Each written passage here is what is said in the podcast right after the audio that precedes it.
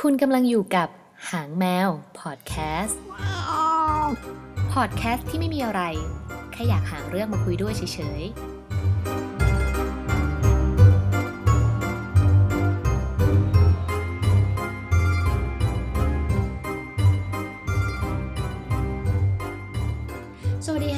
ดีต้อนรับคุณผู้ฟังทุกคนนะคะ สู่รายการพอดแคสต์หางแมวเป็นส่วนที่ไม่ควรจับค่ะ และดิฉันนะคะชาชนิชาบุญ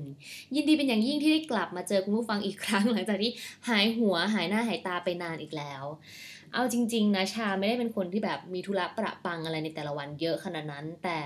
ที่หายไปเนี่ยอันเนื่องมาจากเราเองค่อนข้างที่จะสับสนว่าเราควรจะเล่าอะไรให้คุณผู้ฟังได้ฟังในช่วงนี้ดี คือใจหนึ่งเนี่ยก็อยากจะเอาเรื่อง การท่องเที่ยวเนี่ยกลับมาเล่า แต่อีกใจหนึ่งเนี่ยก็ยังไม่อยากทำให้คุณผู้ฟังรู้สึกกระสับกระส่ายกับการอยากไปเที่ยวเพราะช่วงนี้มันก็ยังไปเที่ยวไม่ได้ไงหรือว่าเอ๊ะเราจะย้อนกลับมาเล่าเรื่องการไปเที่ยวในประเทศไทยดี อะไรแบบนี้ชายก็นั่งคิดอยู่ ก็เลยทำให้เกิดความสับสนงวยงงมาช่วงหนึ่งอะนะก็เลยหายหน้าหายตาไปแต่ก็กลับมาแล้วค่ะ ที่กลับมาวันนี้เนี่ยอันเนื่องมาจาก วันนี้นะคะเป็นวันครบรอบหนึ่งปีของพอดแคสต์เรานั่นเอง ซึ่งการครบรอบหนึ่งปีเนี่ยไม่ใช่การครบรอบหนึ่งปีธรรมดา เพราะว่าพอดแคสต์ของชาเนี่ยอัดวันแรกในวันที่ 8สิงหาคมเมื่อปีที่ผ่านมานั่นเองก็คือปี 2019 ซึ่งปีนี้เนี่ยครบรอบ 1 ปีในวันนี้พอดีมันคือวัน International Cat Day อย่างที่รู้กันนะคะว่าพอดแคสต์ของเราเนี่ยชื่อ ว่าหางแมวเป็นส่วนที่ไม่ควรจับพอดแคสต์ใช่ไหมซึ่งวันแรกที่ชาลงพอดแคสต์ไปเนี่ย วันนั้นจำได้เลยว่าอัดด้วยความไม่พร้อมอะไรทั้งสิ้น แต่รู้แค่ว่าแบบเพื่อนเราทักมาว่าเอ้ยวันนี้เป็นวันแมวสากลโลกว่ะ เราก็เลยแบบเฮ้ย จริงปะเนี่ย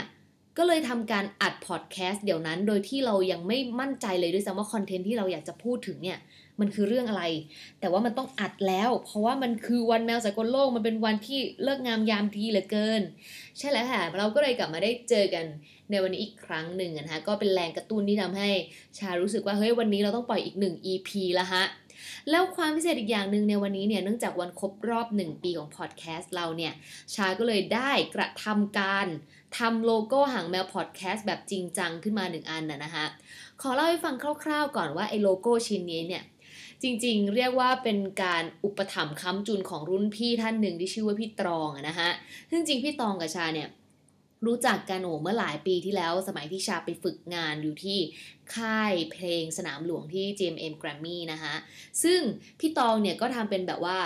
เขาเรียกว่าทำงานด้าน artwork เป็น graphic design ต่างๆ นานา ซึ่งช่วงที่ผ่านมาโควิดเนี่ยเรามีโอกาสได้เจอแล้วก็พูดคุยกันบ่อยคือเอาจริงช่วงโควิดอะชาค่อนข้างดีใจมากที่ มันเป็นช่วงที่เหมือนชามีเพื่อนเล่นเยอะขึ้นนะคุณผู้ฟัง เพราะว่าโดยปกติเราเป็นฟรีแลนซ์ใช่ไหมเพื่อนเราทำงานก็จะไม่ค่อยมีคนว่างมาเล่นกับเรา แต่ช่วงโควิดเนี่ย อันนี้เท้าความถึงพี่ตองก่อนแล้วกันเนาะช่วงโควิดเนี่ยพี่ตองก็มีเวลามาเจอชาเยอะขึ้น ซึ่งช่วงนั้นเนี่ยชาก็ได้ทาบทามนะฮะเชิงขอร้องทาบทามเชิงขอร้องว่าเฮ้ยพี่ตองหางแมวพอดแคสต์เนี่ยมันก็ทำมาหลาย EP แล้ว แต่ว่าโลโก้จริงๆจังๆมันยังไม่มีเลย ซึ่งโลโก้อันแรกที่เราใช้ใช้กันไปอะอันนั้นพี่สาวชาเป็นคนทำให้ ซึ่งมันดูมุ้งมิ้งน่ารักไปนิดนึงเราก็เลยบรีฟพี่ตองบรีฟแบบลูกค้าเลวนะฮะว่าแบบเฮ้ยเราอยากได้ประมาณนี้ แต่เราก็ยังไม่ได้มีแบบภาพในหัวชัดเจนว่าเราอยากได้แบบไหนแบบพี่ตองช่วยโยนโยนมาให้หน่อยได้ไหมอะไรอย่างเงี้ย ซึ่งการคุยของเราเนี่ยเกิดขึ้นเดือนเมษาของปีนี้นะคะต้นปีที่ผ่านมา โลโก้ของเรามาเสร็จจริง ๆ เมื่อประมาณสัปดาห์ที่ผ่านมาคุณผู้ฟัง เอาจริง ๆ นะชากับพี่ตองเป็นคนที่คุยกันแล้วมันแบบเตลิดเปิดเปิงออกนอกทะเลไปไกล อย่างเช่นเรา โทรคุยกันนะคุยกันว่าวันนี้เราจะคุยเรื่องโลโก้ให้จบนะ เราจะคุยเรื่องโลโก้กันประมาณ 1 ชั่วโมงแรก บางทีไม่ถึงดีครึ่งชั่วโมง แล้ว 7 ชั่วโมงที่เหลือนั่นน่ะ ก็คือจิปาถะใด ๆ นานาจิตตังคุยเรื่องวายคุยเรื่องเฟอร์นิเจอร์ในบ้าน คุยเรื่องการจัดแต่งนู่นนี่นั่นภายในบ้าน คุยเรื่องสิ่งรอบตัววันนั้นสถานการณ์เรื่องโควิดเป็นอย่างไรซึ่งก็ไม่ได้คุยเรื่องโลโก้เลยคุณผู้ฟังทำให้โลโก้ของชาเนี่ยมันถูกยืดยาวจนถึงกี่เดือนอะเมษา เมษานี่เดือนอะไรอะเกือบ 4 เดือนได้ปะ 3 4 เดือน จนมาถึงเดือนนี้เดือนสิงหาคม ครบรอบ 1 ปีพอดีชาก็เลยรู้สึกว่าโอเค มันเป็นเรื่องงามยามดีที่เราจะได้ปล่อยโลโก้ของเรา แล้วก็เปิดหัว EP ใหม่ในวันนี้เลยนะคะ ก็เย่ยินดีด้วยกับพอดแคสต์1ปีที่ผ่านมาของเรา แล้วก็ก่อนที่เราจะมาเริ่มต้น EP วันนี้เนี่ยก็ขอขอบคุณผู้ฟังทุกคนนะคะที่อยู่ด้วยกันมา 1 ปี เอาจริงๆแม้ชานั่งดูสแตทหลังบ้านอะว่าแบบคนฟังคลิปนี้ จำนวนเท่าไหร่ เข้าฟังกี่ครั้งต่อเดือนชาค่อนข้างตกใจมากเลยนะ เพราะว่าเลขที่คนฟังอะ่ะมันมันเยอะกว่าที่เราคิดไปเยอะมากๆอะคุณผู้ฟัง ตอนแรกที่ชาทำชาคิดว่า เฮ้ยมันคงมีแบบเออเพื่อนเราสิบยี่สิบคนหรืออะไรอย่างเงี้ยที่เข้ามาฟัง แต่มันเยอะกว่านั้นมาก แล้วเราค่อนข้างที่จะดีใจแล้วก็ตกใจมากที่ ทุกคนยังนั่งฟังสิ่งที่ดิฉันพูดทั้งทั้งที่ดิฉันก็ไม่รู้ด้วยซ้ำว่าตัวเองพูดรู้เรื่องหรือไม่ เอาว่าขอบคุณทุกคนนะคะ แล้วก็ขอโทษด้วยถ้าเกิดหากคลิปไหนเนี่ย มันมีการพูดไม่รู้เรื่องเกิดขึ้นจริง ๆ เพราะเราก็ว่าแบบการอัดพอดแคสต์บางทีมันเหมือนการที่เราได้เลคคอร์ดแบบช่วงชีวิตของเราเองไปเรื่อยๆ ได้เห็นการเติบโตของตัวเองไป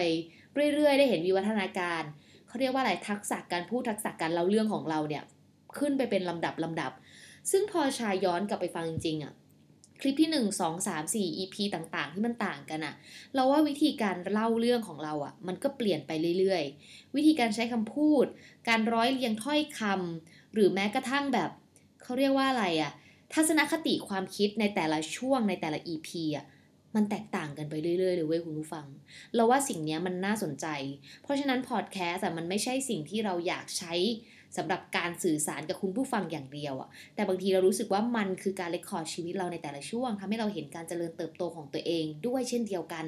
แล้วคุณผู้ฟังทุกคนเนี่ยก็จะได้โตไปพร้อมเรา แล้วก็จะเห็นว่าเราเปลี่ยนแปลงไปในทิศทางไหนบ้าง นี่คือความสนุกของพอดแคสต์เว้ยคุณผู้ฟังโอเค มาเกริ่นอารมณ์บทกันยาวมาก วันนี้จริง ๆแล้วมีหนึ่งเรื่องที่จะมาเล่าให้ฟัง แล้วก็เป็นหนึ่งเรื่องที่ตัวเราเองอะ ยังไม่ได้ลืม เพราะมันเป็นเหตุการณ์ที่ค่อนข้างใหญ่ในชีวิต เนื่องจากวันนี้ครบรอบหนึ่งปีใช่ไหมคะ เราก็เลยเลือกที่จะเล่าเรื่องนี้ให้คุณผู้ฟังฟังเป็นเรื่องการไปเที่ยวที่เรียกว่าชิบหาย และวิบัติที่สุดในชีวิตที่เคยผ่านมา ถ้าเกิดใครที่เคยฟัง EP ก่อนหน้านี้เนี่ยก็จะรู้ว่าการไปเที่ยวแต่ละครั้งของชาเนี่ย มันค่อนข้างจะมีเหตุการณ์ชุลมุนอะไรแบบวายป่วงเกิดขึ้นตลอดเวลา แต่ถ้าให้เรียงแล้งเรียงลำดับจริง ๆ เนี่ย ทริปที่เกิดความชิบหายวายป่วงจริง ๆ เนี่ย มันจะมีอยู่หนึ่งทริปค่ะ ซึ่งทริปนี้เนี่ย ชาไปเมื่อนาน่าจะปี 2014 ไม่ก็ 2015 ก็คือเกือบ 6-7 ปีที่แล้วถึงไหม ประมาณนั้น ซึ่งค่ะคุณผู้ฟัง ทริปนี้ไม่ใช่ทริปการไปเที่ยวต่างประเทศอันตรายอะไรที่ไหนเลยนะฮะ เป็นการเที่ยวที่ประเทศไทย และเป็นจังหวัดที่ไม่ได้แปลก หรือว่าไม่ได้มีพื้นที่เสี่ยงแรงสิ้น มันคือ จังหวัดเชียงใหม่ประเทศไทย ภาคเหนือของประเทศไทยนั่นเองค่ะ ความชิบหายวายป่วงมันอยู่ที่อะไรขอ เกริ่นเล่าตั้งแต่แรกแล้วเราค่อยๆ แบบว่าแงะความความทุเรศทุกกังของทริปนี้ดูกันไปเรื่อยๆ แล้วกันนะ จะบอกว่าทริปนี้เนี่ยชาไปตอนชาน่าจะอยู่ประมาณปี 2 ของมหาวิทยาลัยมั้ง ช่วงนั้นเนี่ยก็ ใกล้ปีใหม่เนาะซึ่งคนส่วนมากเนี่ยใกล้ปีใหม่เขาก็จะอยากไปเชียงใหม่กันถูกไหมไปภาคเหนือไปรับแบบว่าบรรยากาศดีๆ ลมเย็นๆ ช่วงนั้นเนี่ยเป็นช่วงที่แบบกระทู้พันทิปมันกำลังดังอะคุณผู้ฟัง ถ้าเกิดใครจะไปไหนหรือว่าจะใช้สิ่งของอะไรหรือจะซื้อของเนี่ยทุกคนจะไป search พันทิปเป็นช่วงที่พันทิปเนี่ยคนเขียนรีวิวการท่องเที่ยวค่อนข้างเยอะมากช่วงนั้น แล้วชาก็เป็นคนหนึ่งที่เสพผลงานการเขียนในพันทิปแบบว่าไปดูว่าใครไปเที่ยวที่ไหนบ้าง แล้วก็ไปแบบปักหมุดดูปริ้นแผนที่ตามเขาอะไรอย่างเงี้ยช่วงนั้นก็มีคนรีวิวไปเที่ยวเชียงใหม่ค่อนข้างเยอะ แล้วก็ช่วงนั้นจะเป็นพวกม่อนแจม พวกอะไรพวกนี้ที่คนขึ้นกันไป ชาก็ไปเก็บเกี่ยวข้อมูลมาเรียบร้อย แล้วก็ทำแพลนทริปว่าเราจะไปเชียงใหม่กัน ซึ่งเชียงใหม่ที่เราจะไปเนี่ยไม่ใช่ทริปธรรมดาแน่นอน เราไปเชียงใหม่หนึ่งสัปดาห์แล้วก็ต่อด้วยการบินไปหาครอบครัวที่สุราษฎร์เลย เพราะว่าช่วงนั้นเนี่ยเป็นช่วงปีใหม่ แล้วก็เหมือนครอบครัวชาเขาจะไปไปเยี่ยมคุณยายที่จังหวัดสุราษฎร์เราก็เลยโอเค งั้นต่อจากทริปเชียงใหม่เนี่ยเราจะบินไปสุราษฎร์เพื่อที่จะไปหาครอบครัวเราอีกหนึ่งสัปดาห์เต็มก็คือเป็น 2 สัปดาห์ที่เที่ยวติดๆกันเลย ขอเกริ่นอีกนิดนึงแล้วกัน ในพันทิปเนี่ยตอนที่เราเสิร์ชหาช่วงนั้นเนี่ยจริงๆมันเป็นช่วงที่หัวข้อกระทู้พันทิปเป็นสิ่งสำคัญมาก ทุกคนจะแบบพยายามตั้งหัวข้อให้มันแบบดูอลังการงานสร้างอย่างเช่น เที่ยวเชียงใหม่ด้วยงบ 300 บาทต่อวันอะไรอย่างเงี้ยหรือว่า เที่ยวภูเก็ตด้วยงบ ไม่ถึง 1,000 บาทต่อสัปดาห์อะไรแบบเนี้ย คือเหมือนช่วงนั้นอะ budget เป็นเรื่องสำคัญมากที่เวลาคนเห็นกระทู้แล้วจะอยากเข้าไปอ่านแบบ เชี่ยเขาใช้เงินน้อยขนาดนี้ได้ไง เชี่ยมันถูกแค่นี้เองเหรอว่าเฮ้ยไปกันอะไรแบบเนี้ย ซึ่งช่วงนั้นเนี่ยกระทู้ต่างๆ หรือหัวข้อต่างๆ topic ต่างๆเนี่ยมันจะถูกตั้งด้วยชื่อประมาณนี้กันหมดเลยคุณผู้ฟัง งั้นวันนี้ชาจะขอตั้งชื่อกระทู้ของชานะคะว่า เที่ยวเชียงใหม่ 7 ชั่วโมงด้วยเงิน 1 0 0 0 0แสนบาท เฮ้ นี่คือชื่อของเรา นี่คือชื่อของเราคุณผู้ฟัง แล้วหลายคนอาจจะคิดว่าแบบชายกำลังจะเวอร์อยู่หรือเปล่า เฮ้ยชาไม่ได้เวอร์เว้ยชาไปเที่ยวเชียงใหม่ 7 ชั่วโมง ด้วยเงิน 1 0 0 0 0แสนบาทจริง ๆ คุณผู้ฟัง เรามาฟังกันดีกว่าว่า 1 0 0 0 0แสนบาทเนี่ยมันเกิดขึ้นจากอะไรและทำไมถึง 7 ชั่วโมงเองวะไหนแกบอกว่าแกไป 7 วัน ต่อยอดมาจากการที่เราจองตั๋วเครื่องบินเรียบร้อยแล้วนะฮะ เราจองตั๋วเครื่องบิน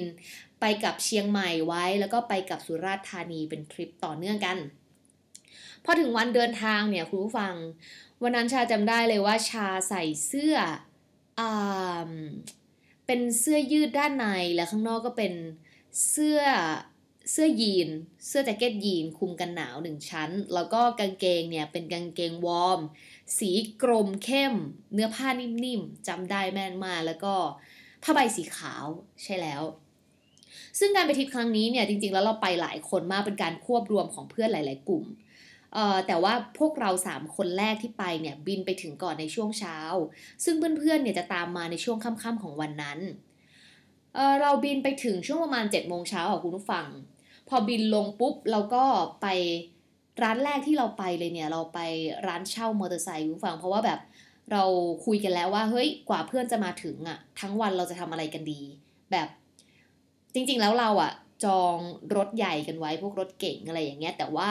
เราจะไปรับรถพร้อมๆ กับเพื่อน เพราะว่าเราจะขับไปรับเพื่อนที่สนามบินเลยทีเดียว ทีนี้พอมันเหลือแกลบช่วงเวลาตอนเช้าใช่ไหมเราไปตั้งแต่7จ็ดโมงเพื่อนน่าจะมาถึงทุ่มสองทุ่มแบบทั้งวันเนี่ย เราก็เลยคิดกันว่า เออ งั้นเราไปเช่ามอไซค์หนึ่งวันไหมครึ่งวันอะไรเงี้ยแล้วก็ไปขับรถเล่นแถวในนิมมาน ออกนอกตัวเมืองไปหางดง ไปสันกำแพงอะไรอย่างนี้กันไหมตอนนั้นก็เลยคิดว่าโอเค ไปไปดีกว่า ซื้อซื้อแพลนนี้ดีกว่า เพราะว่าจะได้ไม่ต้องนั่งรอเปิดๆอยู่ที่โรงแรม พอเราเช่าเอ่อมอเตอร์ไซค์เสร็จใช่ไหมคุณผู้ฟังเราก็ทำประกันอะไรเรียบร้อยเสร็จสับแล้วก็ขับรถมอเตอร์ไซค์เนี่ยกลับที่พักของเราโฮสเทลของเรา ที่พักของเราเนี่ยน่ารักมากคุณผู้ฟังแต่จริงชาจำชื่อไม่ได้แล้วมันหลายปีมาแล้ว เป็นที่พักที่แบบเหมือนเขามี slider ลงมาจากชั้น2อะเหมือนใครที่จะลงจากชั้น2แล้วขี้เกียจใช้บันไดเนี่ยก็สามารถ slider ปุ๊บปุ๊บปุ๊บลงมาชั้นหนึ่งตรงล็อบบี้ได้อะไรเงี้ยแต่ว่ายังไม่ทันได้แบบ เขาเรียกว่าอะไรยังไม่ทันได้ใช้เวลาในที่พักเลยอะเหมือนเพื่อนก็หิวข้าวแล้วก็เลย คิดว่าโอเคเดี๋ยวเราขับมอเตอร์ไซค์ไปกินข้าวกันดีกว่า ก็ไปกินข้าวแถวๆซอยในนิมมานกันค่ะ แล้วก็เราก็มาดูรูทท่องเที่ยวกันว่าเออก่อนที่เพื่อนเราจะเดินทางมาถึงค่ำค่ำของวันนี้เนี่ย เราควรที่จะไปไหนได้บ้าง แบบใกล้ๆที่เราสามารถขับมอเตอร์ไซค์กันไปได้ ก็ดูในแผนที่แล้วก็เออปรากฏว่ามันจะมีที่ใกล้ ๆ ที่เราสามารถขับมอเตอร์ไซค์ไปได้ ก็คือเออน่าจะเป็น สวนพฤกษศาสตร์นะฮะ แล้วก็เป็นเอ่อม่อนแจ่มสองที่นี้ที่เราปักหมุดกันไว้ว่าอยากไป แล้วก็นอกนั้นเนี่ยถ้าเกิดเราขับผ่านอะไรแล้วสนใจเราก็จะแวะข้างทางไปเรื่อยๆ ซึ่งตอนนั้นเรามีกันทั้งหมด 3 คนค่ะ แล้วก็จองมอไซค์ทั้งหมด 2 คัน ชาจำได้เลยชาขับซูเมอร์ X สีเหลืองเหลืองดำนี่จำแม่นว่า แล้วพอเรากินข้าวกันเสร็จคุณฟังเราก็ปักหมุดกันไว้ว่าที่แรกเนี่ยเราจะขับไปสวนพฤกษศาสตร์กันก่อน แล้วก็ค่อยขึ้นไปม่อนแจ่ม ซึ่งช่วงนั้นเนี่ยอากาศมันเริ่มจะหนาวแล้วคุณผู้ฟัง หมายถึงว่าลมมันหนาว แต่ว่าแดดมันค่อนข้างแรง เพราะฉะนั้นชุดที่พวกเราใส่เนี่ยคือชาก็ค่อนข้างงงว่าเราควรจะใส่กันแดดหรือว่ากันหนาวดี เพราะว่าคือถ้าเราอยู่กลางแจ้งอะมันจะไม่หนาวมันจะค่อนข้างร้อน แต่ถ้าเมื่อไหร่ที่เราเข้าร่มไม้อะไรแบบนี้แล้วลมพัดเนี่ยมันจะหนาว ตอนนั้นก็เลยเลือกที่จะใส่กางเกงวอร์มเพราะว่ามันก็ค่อนข้างที่จะแบบมีความอบอุ่นนิดนึง แต่ไม่ถึงกับ ร้อนนึกออกไหมแล้วก็ใส่เสื้อแจ็คเก็ตยีนเท่านั้นเองเพื่อกันลมค่ะ แล้วคือจริง ๆ ปกติชาเป็นคนขับมอเตอร์ไซค์แข็งมาก เราก็เลยเขาเรียกว่าอะไรเราก็เลยอาสาเป็นคนขับ แล้วก็ให้เพื่อนซ้อน ส่วนเพื่อนอีกคนหนึ่งเนี่ยก็ขับแยกไปคนเดียว ซึ่งตอนนั้นเพื่อนที่นั่งไปด้วยกันในชื่อเพื่อนแต้วนะคะเพื่อนแต้วเนี่ยเป็นเพื่อนสนิทกันตั้งแต่ปีหนึ่ง ซึ่งก็แต้วเนี่ยจะมีส่วนสูงที่สูงกว่าชาประมาณ แต้วน่าจะสูงเกือบร้อยแปดสิบได้คุณผู้ฟัง ชาสูงร้อยหกสิบห้าซึ่งถ้าเทียบกับมันเนี่ยชาก็ดูค่อนข้างจะตัวเล็กใช่ไหมแต้วก็ซ้อนท้ายเรา แล้วก็เอ่อถ้าน้ำหนักถ้าเทียบน้ำหนักเนี่ยนะแต้วจะหนักกว่าชา ไม่น่าจะเยอะมากหรอก ไม่น่าเกิน 10 โล ก็คือมันหนักตามส่วนสูงมันอะแต่ว่าเป็นคนหุ่นผอมเพรียวเนี่ยแหละ แต้วก็ซ้อนท้ายชาค่ะ คือจริง ๆ น้ำหนักของแต้วเนี่ย เมื่ออยู่ท้ายรถมันก็ไม่ได้หนักอะไรมากด้วยความที่เราเป็นคนขับมอไซค์ค่อนข้างเฟี้ยวอยู่แล้วนะเราขับมอไซค์ค่อนข้างจะแว้นแว้นอยู่แล้ว เราก็เลยรู้สึกว่าเอ้ยเพื่อนไม่ได้หนักอะไร แล้วตอนแรกเนี่ยแต้วก็เลยบอกว่าจะให้มันไปซ้อนท้ายอีกคนหนึ่งไหมเพราะว่ามันดูแบบเราดูเบากว่ามันอะมันกลัวจะแบบว่าเดี๋ยวท้ายรถสายอะไรอย่างนี้ดีกว่าเราบอกไม่เป็นไรซ้อนเราได้ เราก็เลยเริ่มต้นเดินทางค่ะ ออกจากในนิมมานประมาณซอย 13 แล้วก็ขับรถขึ้นไปนะคะสวนพฤกษศาสตร์ ก็ขับไปตลอดทางเอาจริง ๆ เราแวะซื้อขนมซื้ออะไรกันอย่างเงี้ยค่อนข้างบ่อย ซึ่งชามีกระเป๋าเดินทางใบหนึ่งที่แบกไปด้วยใบเล็กๆ ซึ่งในนั้นเนี่ยก็จะประกอบไปด้วยเสื้อผ้ากันหนาว คือเราเป็นคนที่ค่อนข้างขี้หนาว ในนั้นก็จะมีถุงมือ ถุงเท้า หมวก ไหมพรมอะไรอย่างเงี้ย เพราะเราคิดว่าถ้าสมมติว่าขึ้นไปม่อนแจ่มแล้วเราอยู่กันนาน อยู่กันถึงช่วงเย็นเนี่ยเราว่าน่าจะค่อนข้างหนาว ก็เลยพกไปเผื่อๆค่ะจำได้ว่าขับไปช่วงแรกเนี่ยเราแวะปั๊มกัน ปั๊มแรกเนี่ยเราแวะเพื่อซื้อขนม พอซื้อขนมเสร็จปุ๊บขับไปอีกพักหนึ่งเราก็รู้สึกว่าแบบเฮ้ยมันเริ่มแบบหนาวว่ะ ก็เลยจอดปั๊มที่สองเพื่อที่จะแวะแบบเข้าห้องน้ำอะไรให้เสร็จสับล้างหน้าล้างตา ฉันไม่แน่ใจว่าทางที่เราขับขึ้นไปเขาเรียกว่าทางอะไรมันเป็นทางออกนอกตัวเมืองเชียงใหม่อะค่ะ แล้วก็มุ่งหน้าไปสวนพฤกษศาสตร์กันเลย ซึ่งในระหว่างที่ขับครั้งที่สองเอ้ยในระหว่างที่เราจอดแวะแวะจอดครั้งที่สองเนี่ยเพื่อนแต้วก็ถามขึ้นมาแล้วว่าเฮ้ยให้ย้ายไปนั่งอีกคันหนึ่งเปล่าแบบมึงจะได้ขับได้สะดวก เพราะว่ามึงมีกระเป๋าสะพายข้างหลังด้วย เราก็เลยบอกว่า เอ้ยไม่เป็นไรนั่งคังกูเนี่ยแหละ เพราะว่าคือแต่ละครั้งที่เราแวะจอดเนี่ยเราไม่ได้แวะจอดพร้อมกัน 2 คัน บางทีชาจอดของชาเอง แล้วก็เพื่อนก็ขับไปต่อแล้วอีกคันหนึ่งอะไรเงี้ยก็เลยบอกเฮ้ยขี้เกียจโทรไม่เป็นไรเดี๋ยวนั่งคันนี้แหละเดี๋ยวไปถึงข้างบนเราค่อยเปลี่ยนละกันอะไรเงี้ยสลับกัน แล้วเราก็มุ่งหน้าตรงไปสู่พฤกษศาสตร์ ซึ่งเราขับไปได้อีกระยะทางประมาณไม่ถึงแบบ 3 กิโลอะคุณผู้ฟัง เราก็แวะจอดครั้งที่ 3 และครั้งนี้เป็นการจอดครั้งสุดท้าย เป็นการจอดที่ชาเองเนี่ย ก็ไม่ได้ไม่ได้บอกเพื่อนว่าเราจะจอด เราจอดแล้วเราก็บอกว่าเฮ้ยโทษทีขอจอดครั้งสุดท้ายแล้วแบบเหมือนพอเราขับรถแล้วอะแล้วลมมันตีมือเราอะเรารู้สึกว่ามือมันหนาวมาก แบบมันเย็นจนแบบเหมือนมือเรามันเริ่มเจ็บ เราก็เลยเออเราเราก็เลยจอดแล้วก็ใส่ถุงมือ ก็พอใส่ถุงมือเสร็จค่ะ เราก็เลยขับไปโดยที่คิดว่าจะไม่จอดแล้ว ทีนี้พอใกล้ ๆจะถึงหน้าสวนพฤกษศาสตร์เนี่ย เราเจอมันเป็นทางโค้ง แล้วก็แบบมีรถกระบะสวนมาแล้วเขาก็บีบแต่ซึ่งตอนแรกเราก็ตกใจมากว่าแบบบีบเราหรอเราขับเกยเส้นหรอหรืออะไร จริงๆแล้วเขาเปล่าเหมือนเขาแบบบีบทักทายสารข้างทางคุณผู้ฟังเคยเห็นปะจะมีสารแบบชาไม่แน่ใจเขาเรียกสารอะไรอะสารตายายอะไรพวกนี้ที่อยู่ข้างทางอะแล้วเวลาคนขับรถผ่านเขาก็จะบีบแตรเพื่อที่เป็นการแบบแสดงความเคารพเหมือนสวัสดีอะไรเงี้ยแล้วเหมือนแบบ ปกติชาไม่เคยทำแบบนี้เลยคุณผู้ฟัง แล้วเหมือนชาเห็นเขาบีบชาก็เลยบีบมั่ง แล้วก็บีบแต่ไปหนึ่งแป้นเสร็จแล้วเราก็ขับมุ่งหน้าตรงไป เราเห็นมาแต่ไกลแล้วว่าประมาณไม่ถึงแบบ 500 เมตรอะซ้ายมือของเราเป็นสวนพฤกษศาสตร์ซึ่งเราก็เลยคิดว่าเดี๋ยวเราจะ แต่เรายังไม่เจอรถเพื่อนอีกคันหนึ่งเราก็เลยคิดว่าเดี๋ยวเราจะจอดรอด้านหน้า ซึ่งตอนนั้นชาขับไปเนี่ยด้วยความเร็วแบบ ไม่ได้เร็วมากคุณผู้ฟัง เป็นความเร็วไม่น่าเกินแบบ 60-70 กิโลเมตรต่อชั่วโมงอะนะฮะ ซึ่งเราก็ขับไปแล้วทีนี้ซ้ายมือของเราเป็นสวนพฤกษศาสตร์ใช่ไหม เราก็เลยกระทำการเลี้ยวซ้ายเพื่อที่จะเข้าประตูสวนพฤกษศาสตร์ คุณผู้ฟังคะวินาทีนี้เนี่ย กรุณาฟังกันให้ดีเลยนะฮะ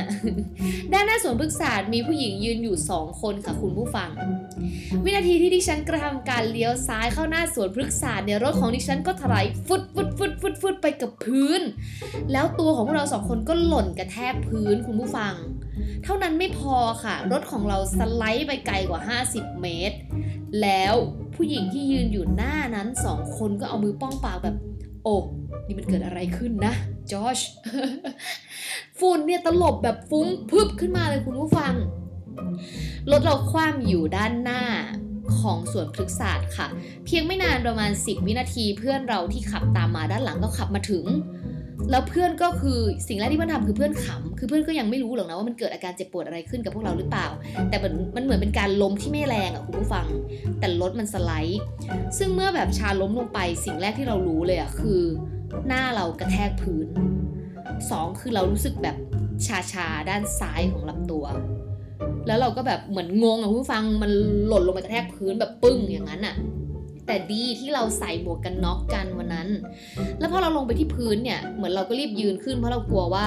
มันจะมีรถด้านหลังตามมา ไม่เช่นนั้นเนี่ยมันอาจจะทำให้เกิดการสูญเสียที่ร้ายแรงกว่านี้เกิดขึ้นพอชายืนขึ้นแบบมันก็รู้สึกเลยอะว่า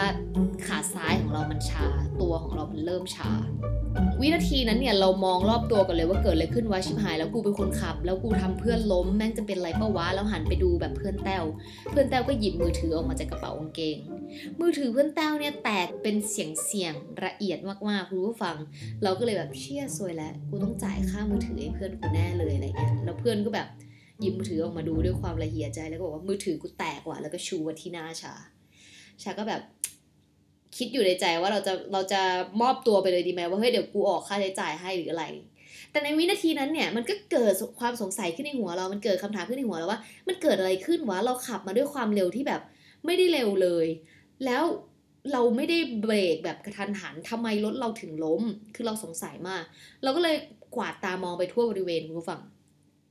เรามองไปที่รถเราก่อนเลย มันสไลด์ไปประมาณ 50 เมตรค่อนข้างไกล รถเราเนี่ยไม่ได้เป็นไรมากไม่ได้ห่วง เพราะว่ามีประกันอยู่แล้วเราทำประกันกันมา เพราะฉะนั้นไม่เป็นไรอาจจะเสียแบบนิดหน่อยมั้งไม่แน่ใจ แล้วเราก็มองบริเวณพื้นรอบข้างเรา ว่าเอ๊ะทำไมกูถึงคว่ำได้วะทำไมกูถึงล้มได้ แล้วมองไปเฮ้ยทางแบบทางหลักอะเส้นทางหลักอะคุณผู้ฟัง มันเป็นทางลาดยางปกติที่เรียบเรียบ แต่พอเลี้ยวซ้ายเข้าหน้าประตูสวนพฤกษศาสตร์อะเหมือนเขากำลังทำถนนอยู่คุณผู้ฟังแล้วมันเกิดเป็นทางต่างระดับเกิดขึ้น ซึ่งทางซ้ายที่เลี้ยวเข้าด้านหน้าเนี่ยมันเป็นหินกรวดทั้งหมดเลยก้อนใหญ่ ๆ ซึ่งถ้าสมมติว่าเราไม่ได้สังเกตมาก่อน แล้วเรามาเลี้ยวรถข้างหน้านั้น ถ้าเป็นรถเล็ก เป็นรถมอไซค์เป็นจักรยาน มันมีสิทธิ์ที่รถจะพลิกคว่ำได้เพราะว่าเป็นทางต่างระดับค่อนข้างสูง แล้วบวกกับด้านซ้ายที่มันปูหินทิ้งไว้เนี่ยทำให้ล้อรถเนี่ยลื่น ซึ่งตอนขับมาเนี่ยเราไม่ทันสังเกต เพราะว่าทางที่เราขับมาเมนรถมันเป็นทางปกติเรียบๆแต่พอเราเลี้ยวซ้ายปุ๊บแล้วเราเจอกับหินเนี่ยมันก็เลยทำให้รถเรามันสไลด์แล้วเราก็เกิดล้ม ซึ่งอีกกรณีหนึ่งที่มันทำให้เราเนี่ยเกิดการล้มแรงด้วย เพราะว่าเออเรามีคนซ้อนท้ายนะคะน้ำหนักมันก็เลยค่อนข้างที่จะหนัก ทีนี้กลับมาที่จุดเกิดเหตุของเราอะนะคะ ชาก็พยายามแบบลูบๆคำๆที่หน้า เพราะว่าเรารู้สึกว่าเราเจ็บฝั่งซ้ายอะไรอย่างเงี้ย แล้วเราก็ถามเพื่อนว่าเรามีรอยกระแทกอะไรที่หน้าหรือเปล่า เพื่อนก็บอกว่าเออมีรอยถลอกนิดหน่อยนะ ฝั่งซ้ายอะไรอย่างเงี้ย ซึ่งเราก็เอามือถือขึ้นมาส่อง มันก็ไม่ได้เป็นอะไรมาก ก็เลยไม่ได้เป็นห่วง แต่ไออีกหนึ่งอาการที่เราค่อนข้างจะเป็นห่วงเนี่ย เรารู้สึกว่าแบบทำไมด้านซ้ายลำตัวเรามันชาๆวะ เราก็เลยเอามือจับไปที่แบบเขาเรียกว่าอะไรอะตรงสะโพกอะคุณผู้ฟังสะโพกที่ มันมีกระดูก มีกระดูกค่อนข้างแข็ง เขาเรียกว่ากระดูกอะไรนะ กระดูกสะโพกนั่นแหละถูกแล้ว เออ เรามือจับไปตรงนั้นคุณผู้ฟัง แล้วมันก็รู้สึกว่าเฮ้ย มันแสบ มันถลอกแน่เลย ก็เลยแบบ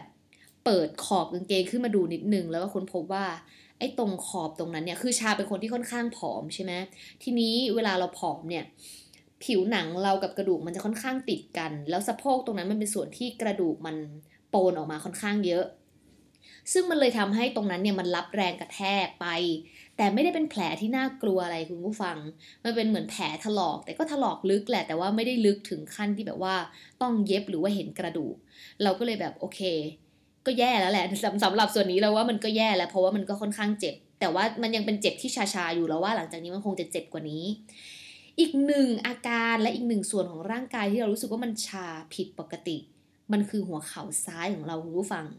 ชาก็เลยก้มลงไปมอง อย่างที่บอกว่าชาเนี่ยใส่กางเกงเป็นกางเกงวอร์ม สีน้ำเงิน ซึ่งตอนนั้นเราก้มลงไปมองแล้วเราก็เห็นว่า เอ๊ะ เหมือนกางเกงฝั่งซ้ายเราตรงหัวเข่าอะ มันจะเปิดน้ำอะไรสักอย่าง คือมันเป็นสีน้ำเงินเข้มมากกว่าส่วนอื่น มันเหมือนมันเปียกน้ำเราก็เลยเอามือจิ้มดูแล้วเราก็ค้นพบว่าเข่าซ้ายเราชามากคุณผู้ฟัง เราแทบแบบไม่รู้สึกเลยอะเราก็เลยแบบ รู้ขึ้นมาเลยทันทีว่า มันต้องเกิดอะไรขึ้นกับเขาซ้ายเราแน่ๆ ไอ้น้ำไอ้น้ำที่เปิดขากางเกงอยู่อะเราคิดว่ามันคงจะเป็นเลือดคุณผู้ฟัง แต่ตอนนั้นเนี่ยคือเขาเรียกว่าอะไรอะเราพยายามทำใจดีสู้เสืออย่างขอบอกไว้ก่อนเลยว่าชาเป็นคนที่กลัวเลือดมากๆ กลัวอะไรที่เกี่ยวกับการแพทย์ทุกประเภท กลัวการฉีดยากลัวการทำฟัน กลัวแบบกลัวเลือดสามารถเห็นแล้วเป็นลมได้อะซึ่งเราก็เลยพยายามทำใจดีสู้เสือว่าแบบ มันคงไม่ใช่เลือดมันคงไม่ใช่แผลหรอก เราว่ามันคงจะเป็นน้ำแถวนี้แหละมั้ง แต่สุดท้ายอะเราก็ต้องถกกางเกงขึ้นมาตรวจอยู่ดี เพราะเราเพราะเราเองก็ค่อนข้างมั่นใจในส่วนหนึ่งแหละว่ามันคือแผล แต่ความยากมันอยู่ที่ตรงนี้คุณผู้ฟังเออเราใส่เป็นกางเกงวอร์มใช่ไหมเพราะฉะนั้นปลายขาเราเนี่ยมันจะเป็นปลายขาที่เป็นปลายขาจ้ำก็คือมีการเย็บรวบเข้าไปแบบตึงๆที่ข้อเท้า แล้วมันไม่ใช่เป็นขาจ้ำยางที่ดึงออกง่ายๆ มันเป็นขาจ้ำที่ค่อนข้างแน่น เราเลยค่อยๆถ่างขากางเกงอะคุณผู้ฟังออกให้มันกว้างขึ้น เพื่อที่จะได้ดึงขึ้นมาได้ถึงหัวเข่า แล้วเราก็เผื่อใจไว้แล้วว่ามันจะเป็นแผลถูกไหม เพราะฉะนั้นถ้าเกิดเราดึงได้ไม่กว้างพอแล้วมันตึกไปถูกแผลเนี่ยมันน่าจะเจ็บชาก็เลยพยายามจะดึงขางเกงให้กว้างที่สุดแล้วก็ค่อยๆไล่ขึ้นมา ไล่ขึ้นมาถึงแข้ง ถึงแข้งเลยมาเกือบถึงเข่า แล้วเราก็ทำใจ ถกขึ้นมาถึงเข่าคุณผู้ฟัง สิ่งที่เราเห็นตรงหน้าตรงนั้นนะคะ เราไม่รู้จะอธิบายสิ่งนั้นว่าอะไรเลยอะคุณผู้ฟังเข่าคนปกติมันก็จะ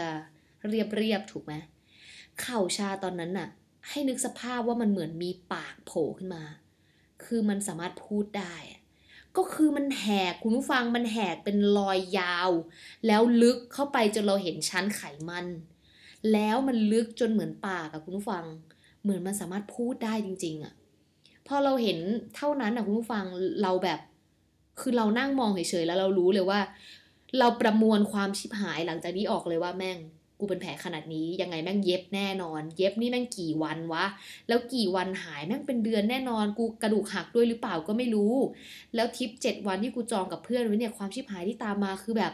ทุกคนแม่งต้องหารทุกอย่างเพิ่มมากขึ้น กูต้องรับผิดชอบในส่วนนี้หรือเปล่า แล้วหลังจากกลับจากเชียงใหม่กูไม่ได้กลับบ้านไงกูไปสุราษฎร์ต่อ เพราะฉะนั้นทริปสุราษฎร์กูก็พังไปด้วย คือทุกอย่างมันประมวลเสร็จสิ้นแล้วในหัวแล้วก็บึ้มไอ้เพื่อนแต้วก็เดินมาแล้วก็แบบเชี่ยหนักกว่ามือถือหักกูอีก มึงขาหักแล้วเนี่ย คือมึงเข่าแตกอะคือ คือมือถือกูช่างแม่งเลยเว้ยตอนนี้แบบขามึงอะชาแบบอะไรอย่างเงี้ยขาขามึงไปแล้วอะไรเงี้ย แล้วเราก็นั่งจ้องขาตัวเอง แล้วเราก็มองลึกๆเข้าไปในแผลว่า เอ๊ะ ไอ้ที่กูเห็นอยู่เนี่ยมันกระดูกหรือมันไขมันวะ คือมันลึกขนาดที่ว่าเราเราแยกไม่ออกเลยคุณผู้ฟังว่ามันกระดูกหรือไขมัน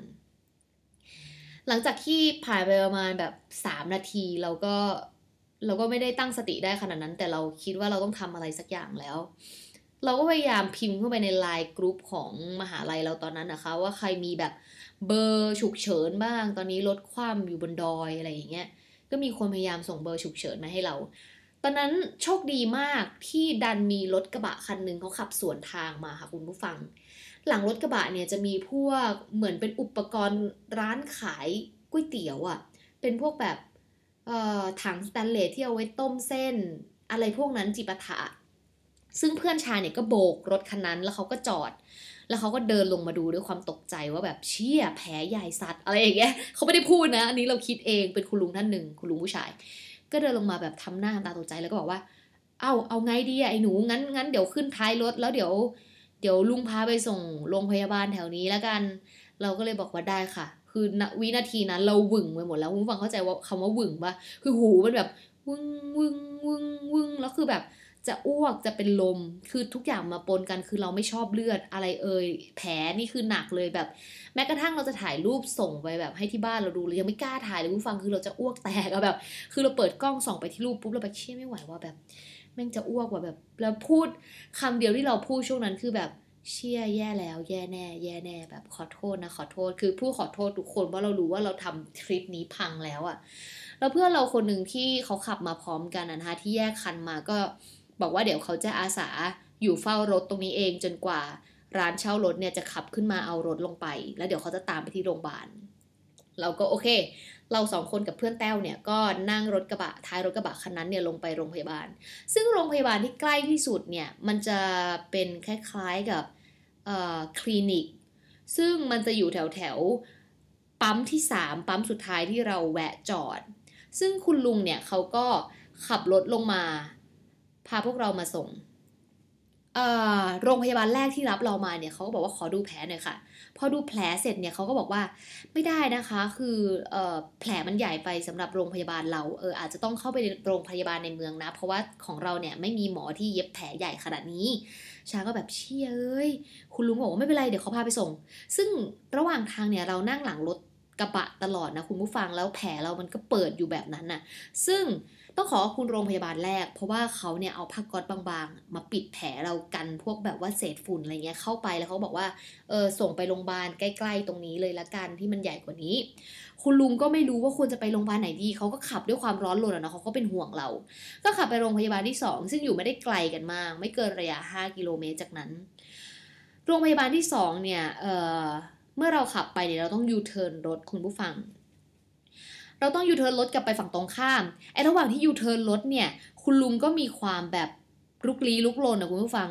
ยูเทิร์นรถไปชนกับรถตำรวจด้านหน้าคุณผู้ฟัง ชนปุ้งตรงท้ายรถแล้วเหมือนในขณะที่ตำรวจกำลังจะลงมาเอาเรื่องเนี่ย ชาก็ยกมือแล้วบอกว่าคุณตำรวจคะเดินมานี่ก่อนเดินมาดูแผลหนูก่อน แล้วเขาก็เดินมาแบบเป็นอะไรอะไรอย่างเงี้ย เราก็ชี้ไปที่แผลแล้วเหมือนแบบตำรวจเห็นแผลแล้วเขาก็แบบโอยอ่าไปเลยไปเลยไปเลยเดี๋ยวผมโบกรถให้คือ ตอนแรกจะลงมาเอาเรื่อง แต่พอเห็นแผลเราเขาก็คงแบบว่า มึงรีบไปโรงพยาบาลเธออีหนูอะไรอย่างเงี้ยเขาก็โบกรถให้เรารีบผ่านเข้าไปในโรงพยาบาลค่ะ โรงพยาบาลที่สองก็บอกว่าขอดูแผลหน่อย แล้วก็เงื้อมมือมาเปิดผ้าก๊อตพันแผลเราออกชึบเอ่มผมว่าอาจจะต้องไปโรงพยาบาลในตัวเมืองอะนะฮะเออมันเย็บไม่ไหวหรอกมันมันแผลใหญ่อะคุณอะไรอย่างเงี้ย เราก็แบบ เออจริงจริงจริงหรอคะ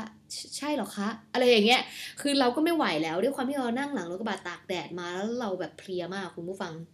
แล้วทีนี้เหมือนมีคุณหมอเดินมา ชาไม่แน่ใจโรงพยาบาลนั้นน่าชื่อนครพิง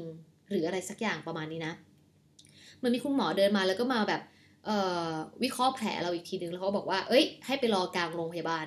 เดี๋ยว เดี๋ยวไปเรียกหมอมาเย็บให้ อะไรอย่างเงี้ย เราก็ดีใจดีใจปนเสียใจปนกลัวมากๆตอนนั้น เพราะว่าเราเป็นคนกลัวเข็มมาคุณผู้ฟังแค่เข็มฉีดยาฉีดวัคซีนเราก็ร้องไห้แล้วว่านี่ต้องมาเย็บแผลที่แบบมันมีความลึกมากขนาดนี้เราก็กังวลอตอนนั้นเนี่ยเขาก็ให้เรานอนรอกลางโรงพยาบาลค่ะ ซึ่งให้ชานอนอยู่บนเตียงเหล็กอันหนึ่ง ซึ่งไม่มีผ้าปูอะไรเลย ชานอนสั่นจนแบบเตียงเหล็กมันดังแบบกึกกึกกึกกึกอย่างเงี้ยคุณผู้ฟังคือเราสั่นด้วยความกลัว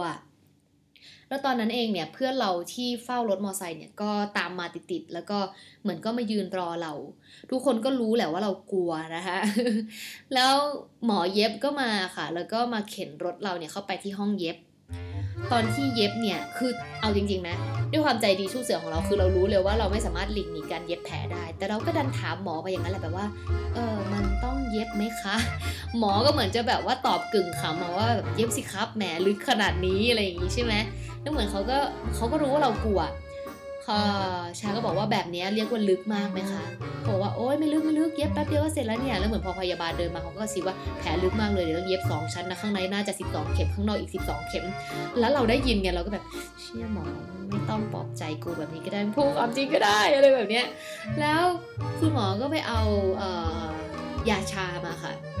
ยาชาเนี่ยต้องฉีดรอบแผล ฉีดยาชาเนี่ยเราว่ามันไม่เจ็บแต่คือมันคือความกลัวเราคุณฟังคือตอนนั้นที่มันไม่เจ็บอันหนึ่งเลยแผลเราค่อนข้างใหญ่ แล้วมันเลยเกิดอาการชาเกิดขึ้น มันยังไม่เจ็บตอนนี้หรอกนึกออกไหมเขาก็ฉีดยารอบแผล พอฉีดเสร็จคุณผู้ฟังเขาก็เริ่มทำการเย็บเออเริ่มทำการล้างแผลก่อน ซึ่งเราไม่กล้ามองคือเราไม่ไหวจริง เราก็นอนสั่นอยู่เตียงดังกึกกึกกึกกึกแบบนั้นอะ แล้วคุณหมอก็เริ่มทำการล้างแผลแล้วก็เริ่มทำการเย็บ ซึ่งฝั่งซ้ายของเขาเนี่ยเหมือนเขาฉีดยาชาไปทั่ว พอเขาเย็บปุ๊บแล้วเรารู้สึกเราก็เลยแบบโอ้ยขึ้นมา คุณหมอก็เลยบอกว่าเอา้าไม่ฉีดยาชาไม่ทั่วหรอเขาก็เลยไปเอายาชามาฉีดเพิ่ม วินาทีนั้นเองเป็นวินาทีที่เราสะดุ้งตัวขึ้นมา แล้วเราเห็นเข็มเย็บครั้งแรกในชีวิต มันเป็นเข็มที่หน้าตาคล้ายตะขอคุณผู้ฟัง ไม่ใช่เข็มตรงๆ แต่ว่ามันเป็นเข็มแบบ มีโค้งอะ่ะ ซึ่งเวลาเย็บเนี่ยเขาก็สอยเหมือนผ้าโอ้ตอนนั้นน่ะเราไม่ไหวจริง นี่แค่พูดชายยังจะอ้วกเลยคุณผู้ฟัง เราเราลุกขึ้นมามองปุ๊บแล้วเราก็ปึกนอนลงไปเลยฮะ ด้วยความหน้าซีดตื่นขึ้นมาอีกทีคือเย็บเสร็จแล้วค่ะคุณผู้ฟัง แล้วก็มีอีลาสติกพันขาไว้ คือเราไม่รู้ด้วยซ้ำว่าเขาห่อแผลที่ขาเราอย่างไร แล้วเขาก็เราตื่นขึ้นมาแล้วเขาก็บอกวิธีการดูแลรักษาแผล อาบน้ำช่วงนี้ต้องทำอย่างไร การกินยาเบื้องต้นแล้วก็แนวทางการรักษาหลังจากนี้ ซึ่งตอนนั้นเนี่ยเพื่อนชาเป็นคนรับข้อมูลทั้งหมด เราเองเนี่ยไม่ไหวที่จะฟังอะไรแล้ว แล้วก็เราก็ให้เพื่อนเราคนหนึ่งที่เขาอยู่ที่เชียงใหม่อยู่แล้วเนี่ยขับรถมารับคือตอนนั้นก็โทรไปบอกว่าเอ้ยรถคว่ำว่ะอยู่เชียงใหม่อะไรอย่างเงี้ยเขาก็ขับรถมารับนะฮะแล้วก็เพื่อนก็งงว่ามึงไปคว่ำอีท่าไหนวะชามอะไรเงี้ยก็ขับรถไปส่งเราที่โฮสเทลค่ะ ซึ่งตอนนั้นโฮสเทลของเราเนี่ย เห็นสภาพเราแล้วก็งงมากว่าแบบเฮ้ย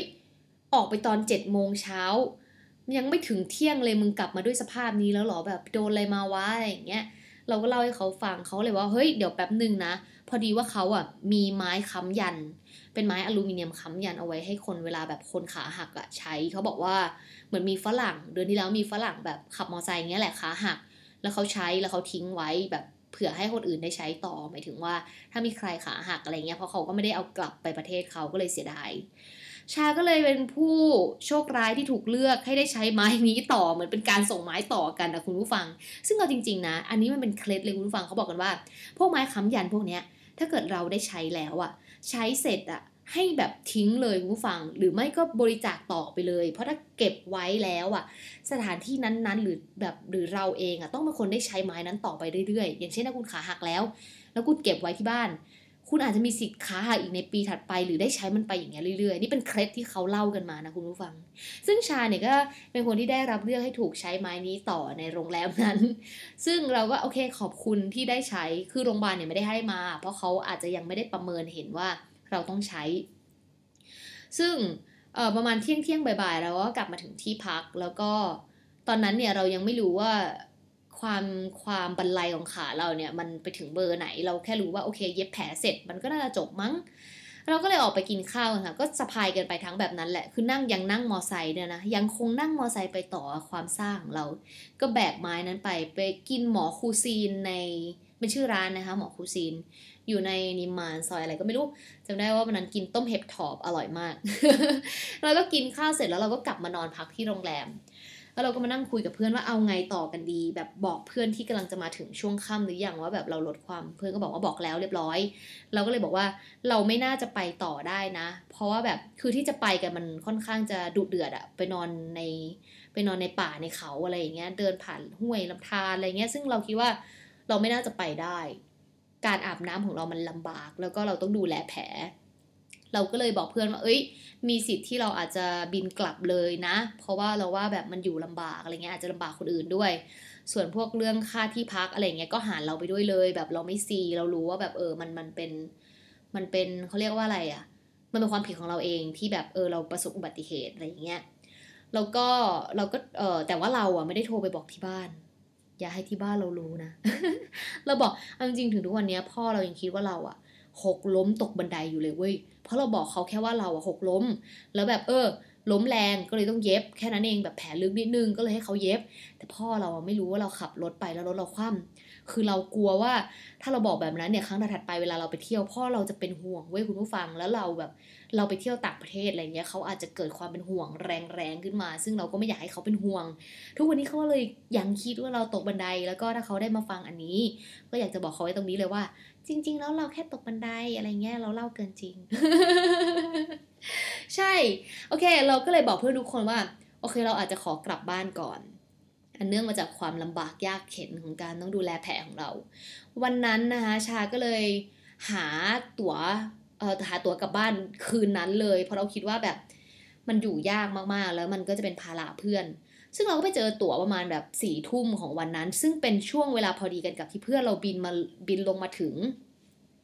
ซึ่งตั๋ววันนั้นเนี่ยคุณผู้ฟัง ราคาบินไปกลับอยู่ที่หกพันบาท ไม่สิ ไม่ใช่บินไปกลับด้วย บินกลับขาเดียวประมาณห้าหกพันบาทคุณผู้ฟัง เพราะว่าตอนนั้นมันเป็นช่วงปีใหม่ คือแล้วยิ่งบินขาเดียวมันแพงกว่าแบบบินแบบไปกลับนึกออกปะแต่เราไม่มีทางเลือกแล้วอะคุณผู้ฟังคือเราก็ต้องไป ซึ่งเราก็บินกลับบ้านด้วยตั๋วราคา 5,000 บาท เชียงใหม่กรุงเทพ เราแบบ อือหือจุกนะห้าพันนะ ซึ่งตอนนั้นตอนบินเนี่ยก็ต้องแจ้งเขาไปก่อนว่า เออ เราประสบอุบัติเหตุมาเราต้องการวิวแชร์นะอะไรแบบเนี้ย เอ่อห้าพันแรกเนี่ยนะคะยังไม่รวมกับค่าใช้จ่ายที่เราเย็บแผล เออลืมบอกไปใช่ก่อนเราบินกลับเนี่ย เหมือนพอเราเย็บแผลเนี่ย เราเย็บแผลเสร็จเราก็บินเออไม่ใช่ดิ เราก็นั่งรถเข้ามาในตัวเมืองมาโรงพยาบาลราม ตรงแถวแถวนิมมานในตัวเมืองเชียงใหม่เนี่ย อีกหนึ่งโรงพยาบาลเพื่อที่ให้เขาเช็คเพิ่มเติมว่ามันเป็นอย่างไรบ้างเขาเรา เพราะว่าหมอที่โรงพยาบาลนครพิงค์เนี่ยเขา แจ้งมาว่าเออควรจะให้หมอในตัวเมืองเช็คอีกทีหนึ่งเราก็บินกลับมาให้เขาเช็คว่าเออแบบแผลเย็บเราเป็นอย่างไรนู่นนี่นั่นอะไรอย่างเงี้ยคือช่วงนั้นนะคนที่ฟังข้อมูลทั้งหมดอะคือเพื่อนเรา เพราะว่าเราเองไม่มีสติแล้ว แล้วที่นครเออไม่ใช่สิที่โรงพยาบาล ที่โรงพยาบาลรามเชียงใหม่เนี่ยเขาก็แจ้งมาว่า เออ เดี๋ยวน่าจะต้องแบบว่าดามขาเพิ่มนะ เพราะว่ามันยังยืดหดไม่ได้ แล้วเหมือนมันน่าจะมีอาการของ เอ็นไขว้หน้าหรือเอ็นไขว้หลังนี่แหละสักอันหนึ่งที่มันที่มันได้รับความเสียหาย เพราะฉะนั้นการดามเฟือกไว้เนี่ยน่าจะดีที่สุด เราก็เลยได้รับการดามเฟือกเพิ่มที่โรงพยาบาลรามนะฮะความแย่ก็คือ วันนั้นเนี่ยคือจริงๆชาเป็นคนมีประกันอยู่แล้วประกันทุกอย่าง เอ้ยไม่มีว่ะช่วงนั้นไม่มีช่วงนั้นไม่มีประกันอุบัติเหตุ เออ เป็นช่วงที่ยังไม่มีประกันอุบัติเหตุ แล้วพอเราไปเนี่ยเหมือนตอนเขาตรวจเสร็จใช่ไหมที่โรงพยาบาลราม เราก็คิดว่าเพื่อนเราอะแจงเรื่องเงินให้เสร็จสับแล้ว เราเพื่อนเราก็เข็นเราออกจากวีลแชร์มา แล้วก็ขึ้นแท็กซี่กับที่พัก ซึ่งเพิ่งมารู้ภายหลังค่ะคุณผู้ฟังว่าเราไม่ได้จ่ายตังค์ที่โรงพยาบาลราม ไอ้เพื่อนเนี่ยก็คิดว่าเราจัดการเรียบร้อยแล้วไอ้เราก็คิดว่าเพื่อนจัดการเรียบร้อยแล้วไปไปมาคือไม่มีคนจ่ายตังค์แล้วเพิ่งมารู้อีกทีตอนกลับกรุงเทพแล้ว เราก็เอ๊ะเอาไงดีวะเออเอาเป็นว่าเลยตามเลยแล้วกันเนาะถ้าเขามาทวงก็ค่อยจ่ายละกันอะไรแบบเนี้ย ถ้าเกิดเขารู้ก็ต้องขออภัยไว้ณที่นี้ด้วยนะคะ แล้วก็ขอบคุณที่ดูแลกันค่ะ โอเค วันนั้นเองนะคะอย่างที่บอกสี่ทุ่มชาก็ตีตั๋วกลับบ้านด้วยเงินห้าพันบาท เมื่อเรากลับมาถึงกรุงเทพคุณฟังเราก็โทรเช็คเพื่อนเราว่าเออเป็นไงบ้างคือเราอะไม่ได้เจอเพื่อนเราที่บินลงอีกกลุ่มหนึ่งเลยนะ เพราะว่าเราบินกลับมาก่อน คือมันเวลามันฉิวเฉียดกันมากคุณผู้ฟัง แล้วเราก็บินกลับซึ่งความพีคมันคือ เพื่อนที่ไปพร้อมเราสองคนนั้นอะเที่ยวต่อนะ อยู่เที่ยวต่อแต่เราอะไม่เที่ยวเราไม่ไหวแล้วเรากลับเพื่อนหลักว่าคือตอนนั้นก็แบบ คือตอนนั้นอะคือใจหนึ่งก็แบบเฮ้ยมึงไปเที่ยวเพิ่มมึงไม่ต้องมากลับพร้อมกูแต่อีกใจหนึ่งก็แบบอีหาอีเพื่อน มึงนะมึงไม่กลับมาดูแลกูเลย แต่ไม่ได้โกรธเคืองอะไรนะคะ ทุกวันนี้ยังคบกันเป็นเพื่อนปกติอยู่ แต่เราเข้าใจได้ ซึ่งทริปนั้นเนี่ยน่าจะประมาณ 1 0,000 บาท ที่เราก็ต้องออกเงินตามปกติ เพราะเราก็ไม่ได้อยากให้เพื่อนมาหาเงินเพิ่ม เพราะว่าเราแบบประสบอุบัติเหตุแล้วเขาต้องมาจ่ายกันเยอะขึ้นอะไรเงี้ยเราก็เลยจ่ายเงินค่าทิปไปปกติ 1 สัปดาห์ 1 0,000 บาท ซึ่งมันควรจะหมื่นหนึ่งในสัปดาห์ใช่ไหมแต่เราจ่ายไปหมื่นหนึ่งแล้วอยู่อยู่เชียงใหม่แค่ 7 ชั่วโมงอะคุณผู้ฟัง ตอนนี้ก็รวมเป็นเงินประมาณ 15,000 บาทแล้วใช่ปะยังไม่รวมจิปาถะนานาใด ๆ ที่เราต้องนั่งแท็กซี่ตลอดเวลาด้วยนะ แล้วก็คือปกติเราไม่ได้เป็นคนนั่งแท็กซี่เราเป็นคนขับรถ แต่คือช่วงนั้นมันขับไม่ได้แล้วก็นั่งแท็กซี่ ซึ่งเป็นการอยู่คอนโดที่ทรมานมากคุณผู้ฟัง เราเพิ่งรู้ตัวว่าเราไม่สามารถออกไปไหนหรือทำอะไรได้ด้วยตัวเอง ได้เลยแม้แต่อย่างเดียวอะ เราเพิ่งมารู้ตอนที่เรากลับถึงกรุงเทพแล้วอะคุณผู้ฟังคือเราคิดคือเราประเมินว่าแบบแผลเรามันไม่ได้โหดร้ายขนาดนั้นน่ะ แต่คือจริง ๆ แล้วมันเดินไม่ได้เลยคุณผู้ฟังแม้กระทั่งเราจะใช้ไม้ค้ำยันก็ตามอะ ซึ่งช่วงนั้นเนี่ยต้องขอบคุณพี่โอนะคะเป็นพี่ที่มหาวิทยาลัยชา เป็นคนซื้อข้าวซื้อน้ำเข้ามาให้ที่คอนโด คือแล้วเขาก็มาเห็นสภาพแล้วเขาก็งงว่าแบบโอ้โหเป็นการต้อนรับปีใหม่ที่โหดร้ายมากเลยนะน้องเอ้ยอะไรเงี้ยเพราะเป็นคนที่แบบดูแลเรามาช่วงนั้นค่ะ แล้วก็หลังจากนั้นเนี่ยชาต้องดามขาสามเดือนคุณผู้ฟัง ซึ่งเดือนแรกๆเนี่ยเรายังต้องไปเรียนปกติ เราก็กลายเป็นแบบไอเป๋ประจำสาขาไอเป๋ประจำคณะ ก็คือแบบดามไม้ไปเรียนช่วงนั้นเพื่อนก็จะเอ็นดูเป็นพิเศษ แล้วก็มาช่วยๆกันแบกๆหามๆแต่เราก็ยังต้องขับรถไปไหนมาไหนเอง ซึ่งช่วงนั้นเนี่ยเป็นช่วงที่เราได้จอดรถ ที่จอดคนพิการครั้งแรกในชีวิตนะคะก็สะดวกสบายดีค่ะ ก็สะดวกสบายดีก็เป็นช่วงที่ได้จอดรถคนพิการบ่อยมากๆ แล้วก็ช่วงนั้นเองเป็นช่วงที่เราได้ฝึกใช้ไม้ค้ำยันไปเรื่อยๆ จนเราเนี่ยเขาเรียกว่าอะไรอะชำนาญจนสามารถใช้ไม้ค้ำยันเนี่ยวิ่งได้แล้วนะคะแบบเป็นคนวิ่งในมหาลัยทุกคนก็จะงงแบบเชี่ยช้ามึงระวังเนี่ยมึงก็ได้เป็นอีกขาหนึ่งหรอกอะไรเงี้ย ซึ่งช่วงนั้นเนี่ย เราก็คิดว่าการดามขา 3 เดือนมันก็คงจะจบสินะ นึกออกไหมแบบก็ดามขาแผลหายก็คือจบปะวะหมอนัดดึงไหมออกแค่นั้นเองอะไรเงี้ยซึ่งประมาณเดือนที่ 2 เกือบเดือนที่3เนี่ยคุณผู้ฟัง เราก็เขาเรียกว่าไป follow up แผลที่โรงพยาบาลในกรุงเทพต่อออคุณหมอเนี่ยเขาก็ได้เปิดแผลออกมาดูเพื่อที่จะดูว่าเอ้ยไหมมันแผลมันสมานหรือยังตัดไหมออกได้หรือยัง ซึ่งการไปครั้งแรก ๆ เนี่ยคุณ พบว่าแผลมันยังไม่ได้สมานนะมันก็ยังตัดไม่ได้ แล้วก็ครั้งที่ 3 ครั้งที่ 4 ที่เราไปตรวจเนี่ยไปแต่ละครั้งเด็กก็จะโดนประมาณ 3,000 4,000 บาท ซึ่งเราไปโรงพยาบาลในกรุงเทพใกล้ๆพระราม 9 สาขาสาขาหนึ่งค่ะ ซึ่งเเราไปตัดแผลเราไปตัดไหมจริงๆ น่าจะโรงพยาบาลนี้แหละแถวๆพระราม 9 แล้วคุณหมอตัดไหมเสร็จหมอบอกว่าให้ลองยืดหดเข่าดูซิเพราะว่ามันขาข้างนี้มันไม่ได้ถูกใช้งานมา3เดือน สิ่งที่เราค้นพบคุณผู้ฟัง เราไม่สามารถงอขาได้เลยแม้แต่นิดเดียวคุณผู้ฟัง เรางอไม่ได้เลยเว้ยมันไม่ใช่ว่าเรารู้สึกเจ็บหรืออะไรนะ แต่ขาเราอะ่ะ มันเหมือนมันล็อกค้างไว้แบบท่ายืดตรงแบบนั้นนะคุณผู้ฟัง แล้วเราพยายามงอลงอะ่ะ แต่มันเหมือนมันมีแบบ มันมียางอิลาสติกหนาๆ แน่น ๆ อยู่ในเข่าเรา แล้วมันดึงให้มันตรงอยู่แบบนั้นอะ่ะแล้วเราก็ตกใจมากเลยเว้ยคุณผู้ฟังว่ามันเกิดอะไรขึ้นกับขาเรา เพราะว่าตอนเราดามขาเราไม่รู้เรื่องอะไรเลย ว่ามันจะไม่สามารถยืดหดได้อะคุณหมอก็ค่อนข้างงงว่าแบบทำไมมันหดไม่ได้ เรากลัวเจ็บเราหรืออะไร คือเราบอกว่าเปล่าเราไม่ได้กลัวเจ็บแต่มันเนี่ยแม้กระทั่งเราปล่อยน้ำหนักลงอะทั้งทั้งที่คือคุณผู้ฟังลองทำนะ ยืดขาตรงๆ แล้วปล่อยน้ำหนักลงขามันก็ควรจะตกตามแรงโน้มถ่วงนึกออกปะแต่อันเนี้ย มันไม่มันไม่ตกเว้ยมันยืดตรงแบบนั้นเลย ซึ่งแบบคุณหมอก็แบบแย่แล้วมันต้องมีอะไรเกิดขึ้นกับขาเราแน่นอน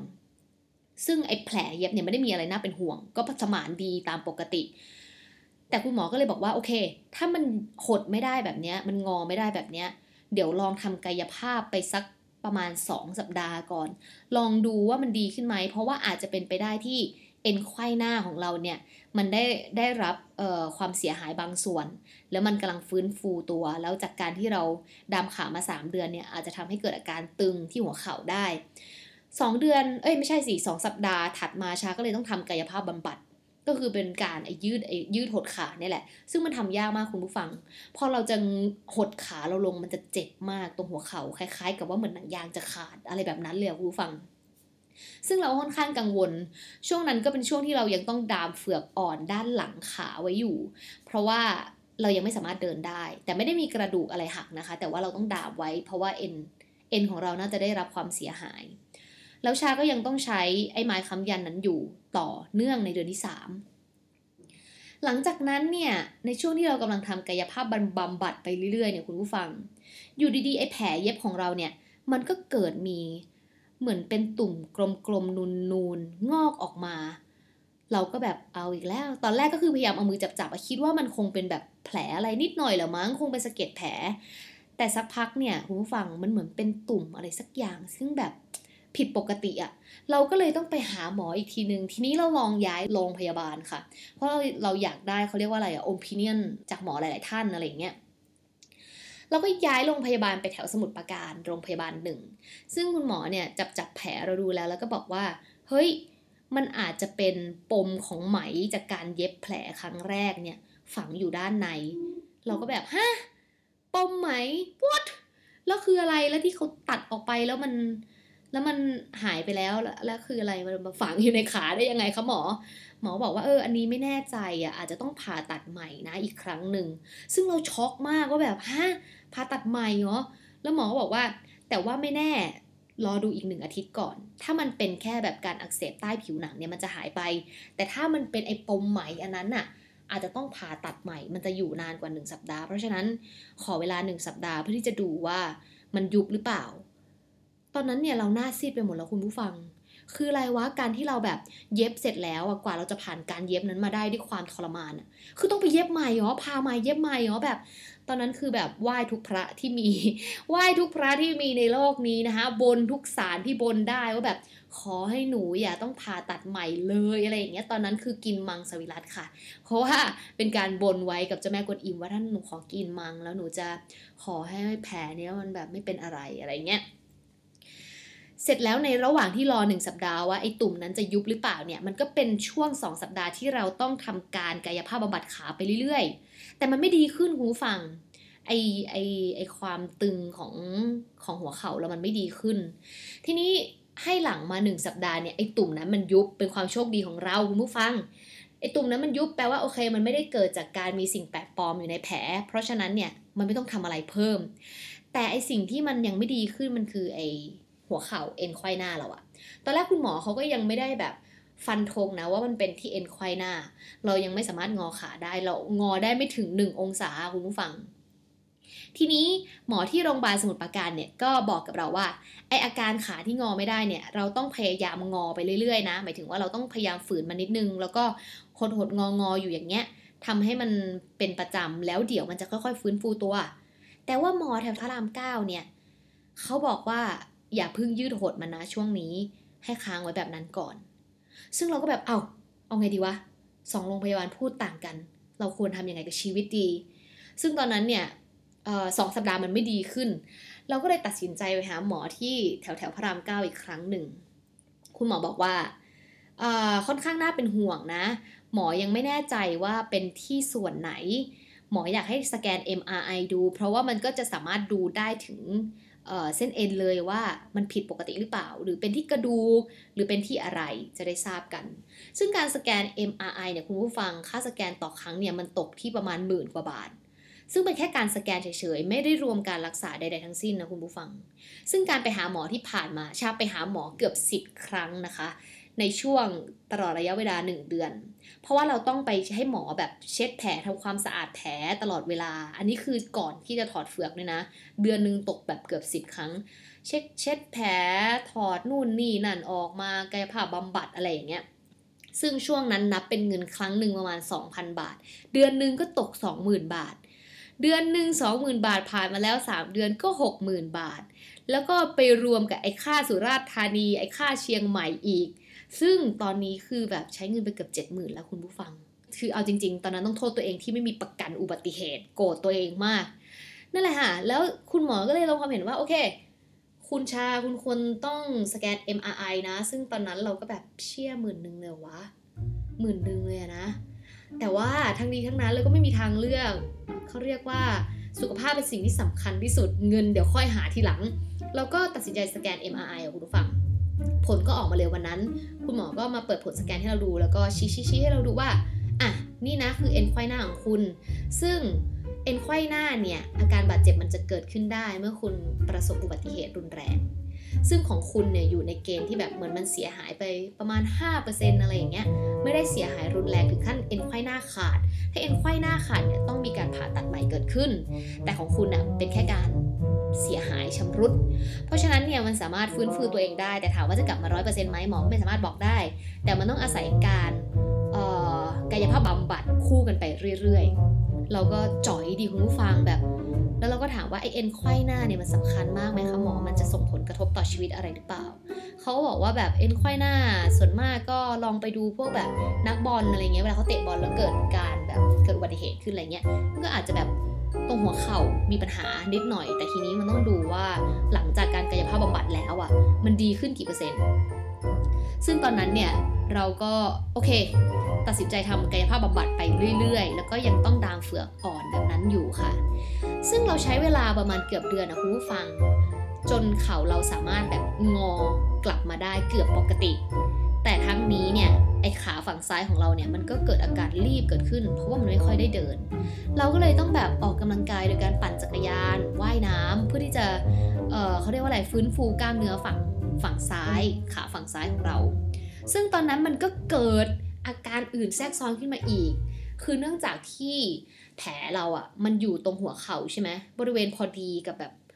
เขาเรียกลูกสะบ้าหรือเปล่าลูกสะบ้าหัวเขา่าพอดีกันเลยตรงนั้นน่ะ ซึ่งมันเป็นส่วนที่เรายืดโคตตลอดเวลา เพราะฉะนั้นแผลเราเนี่ยมันก็จะเกิดอาการคีลอยเกิดขึ้นคีลอยคือแผลเป็นที่มันบวมและนูนขึ้นมา เราก็เลยต้องแบบ วิ่งไปโรงพยาบาลอีกเพื่อที่จะไปจัดการไอ้แผลคีลอยนี่ให้มันยุบตัวลงก็คือต้องมีการฉีดยาลดคีลอยเสียตังค์อีกคุณผู้ฟัง ตอนนี้รวมๆก็น่าจะ 8 0,000 ได้แล้วนะฮะภายในระยะเวลา 3-4 เดือนหลังจากที่ประสบอุบัติเหตุมา 80,000 ค่ะคุณผู้ฟัง แล้วก็กายภาพบำบัดจนมันเริ่มดีขึ้นค่ะ แล้วยังไม่ไหวฮะ นี่แค่เล่าก็เหนื่อยแล้วว่าตอนนั้นเราเอาชีวิตรอดมาได้ยังไงวะ หลังจากที่แผลคีรอยเริ่มยุบค่ะ เราก็เริ่มสังเกตความผิดปกติได้อย่างหนึ่งว่า เข่าด้านซ้ายของเราทำไมมันไม่ค่อยรู้สึกวะแบบหมายถึงว่าไซด์ด้านข้างฝั่งซ้ายของมันอะทำไมมันชาชาวะ ซึ่งตอนแรกเราเราคิดไปเองว่ามันเกิดจากอาการที่แบบแผลมันยังไม่หาย มันเลยยังรู้สึกชาชา แต่พอแผลมันสมานกันเรียบร้อยแล้ว ให้หลังมาสามเดือนแล้วเรายังรู้สึกว่ามันชาอยู่ แล้วก็กลับไปที่โรงพยาบาลเดิม ที่เราสแกน MRI แล้วก็ถามเขาว่าทำไมฝั่งนี้มันเกิดอาการชาผิดปกติ คือมันชามาตลอดตั้งแต่ตอนเราลดล้มอะ่ะแล้วก็ยาวมาถึงตอนเนี้ยคุณหมอก็เลยบอกว่าเออมันมันมีมันมีโอกาสจะเป็นไปได้ไออาการชาที่ผิวอะไรอย่างเงี้ยอาจจะเป็นจากแบบว่าผิวส่วนนั้นเนี่ยของเราโดนกระแทกอย่างรุนแรง เกิดความเสียหายของเซลล์ของเซลล์ประสาท ซึ่งไอ้พวกเนี้ย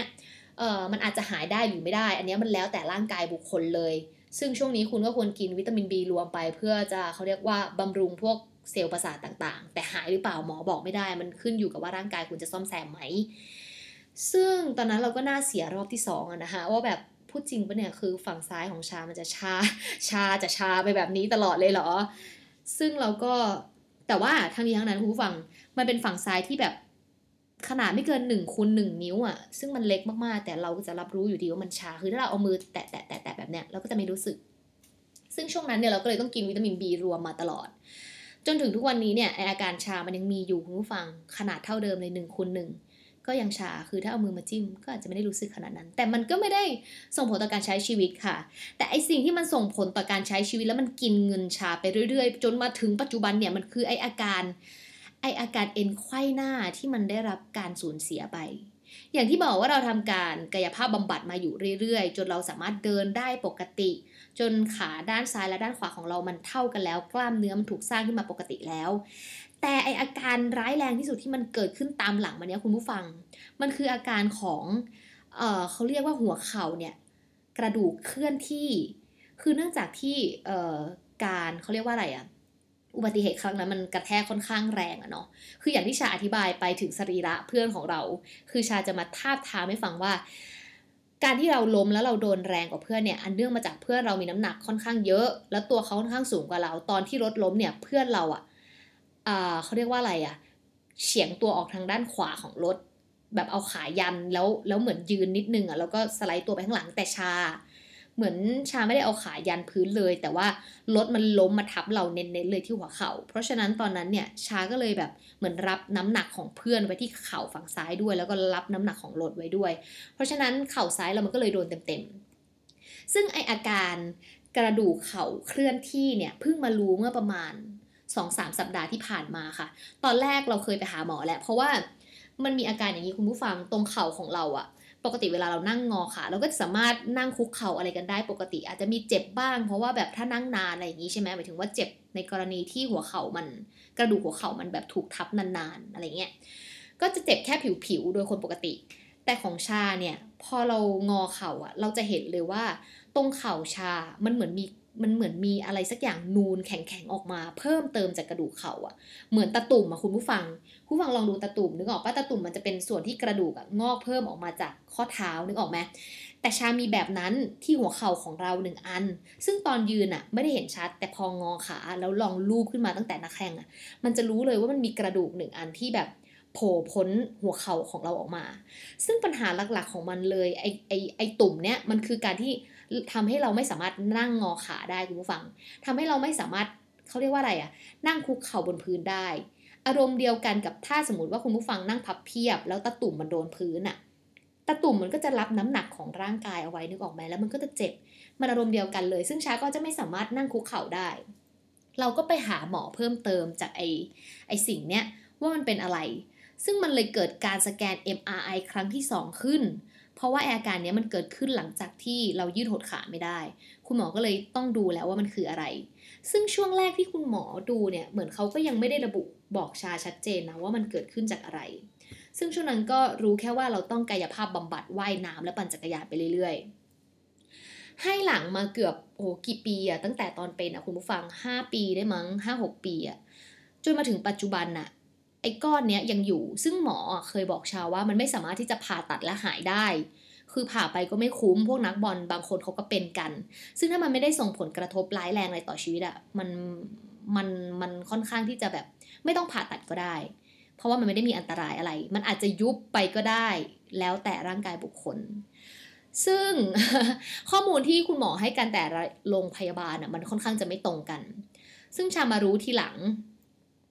มารู้เมื่อประมาณสองสามสัปดาห์ที่ผ่านมา อันเนื่องมาจากชาเนี่ยไปคลินิก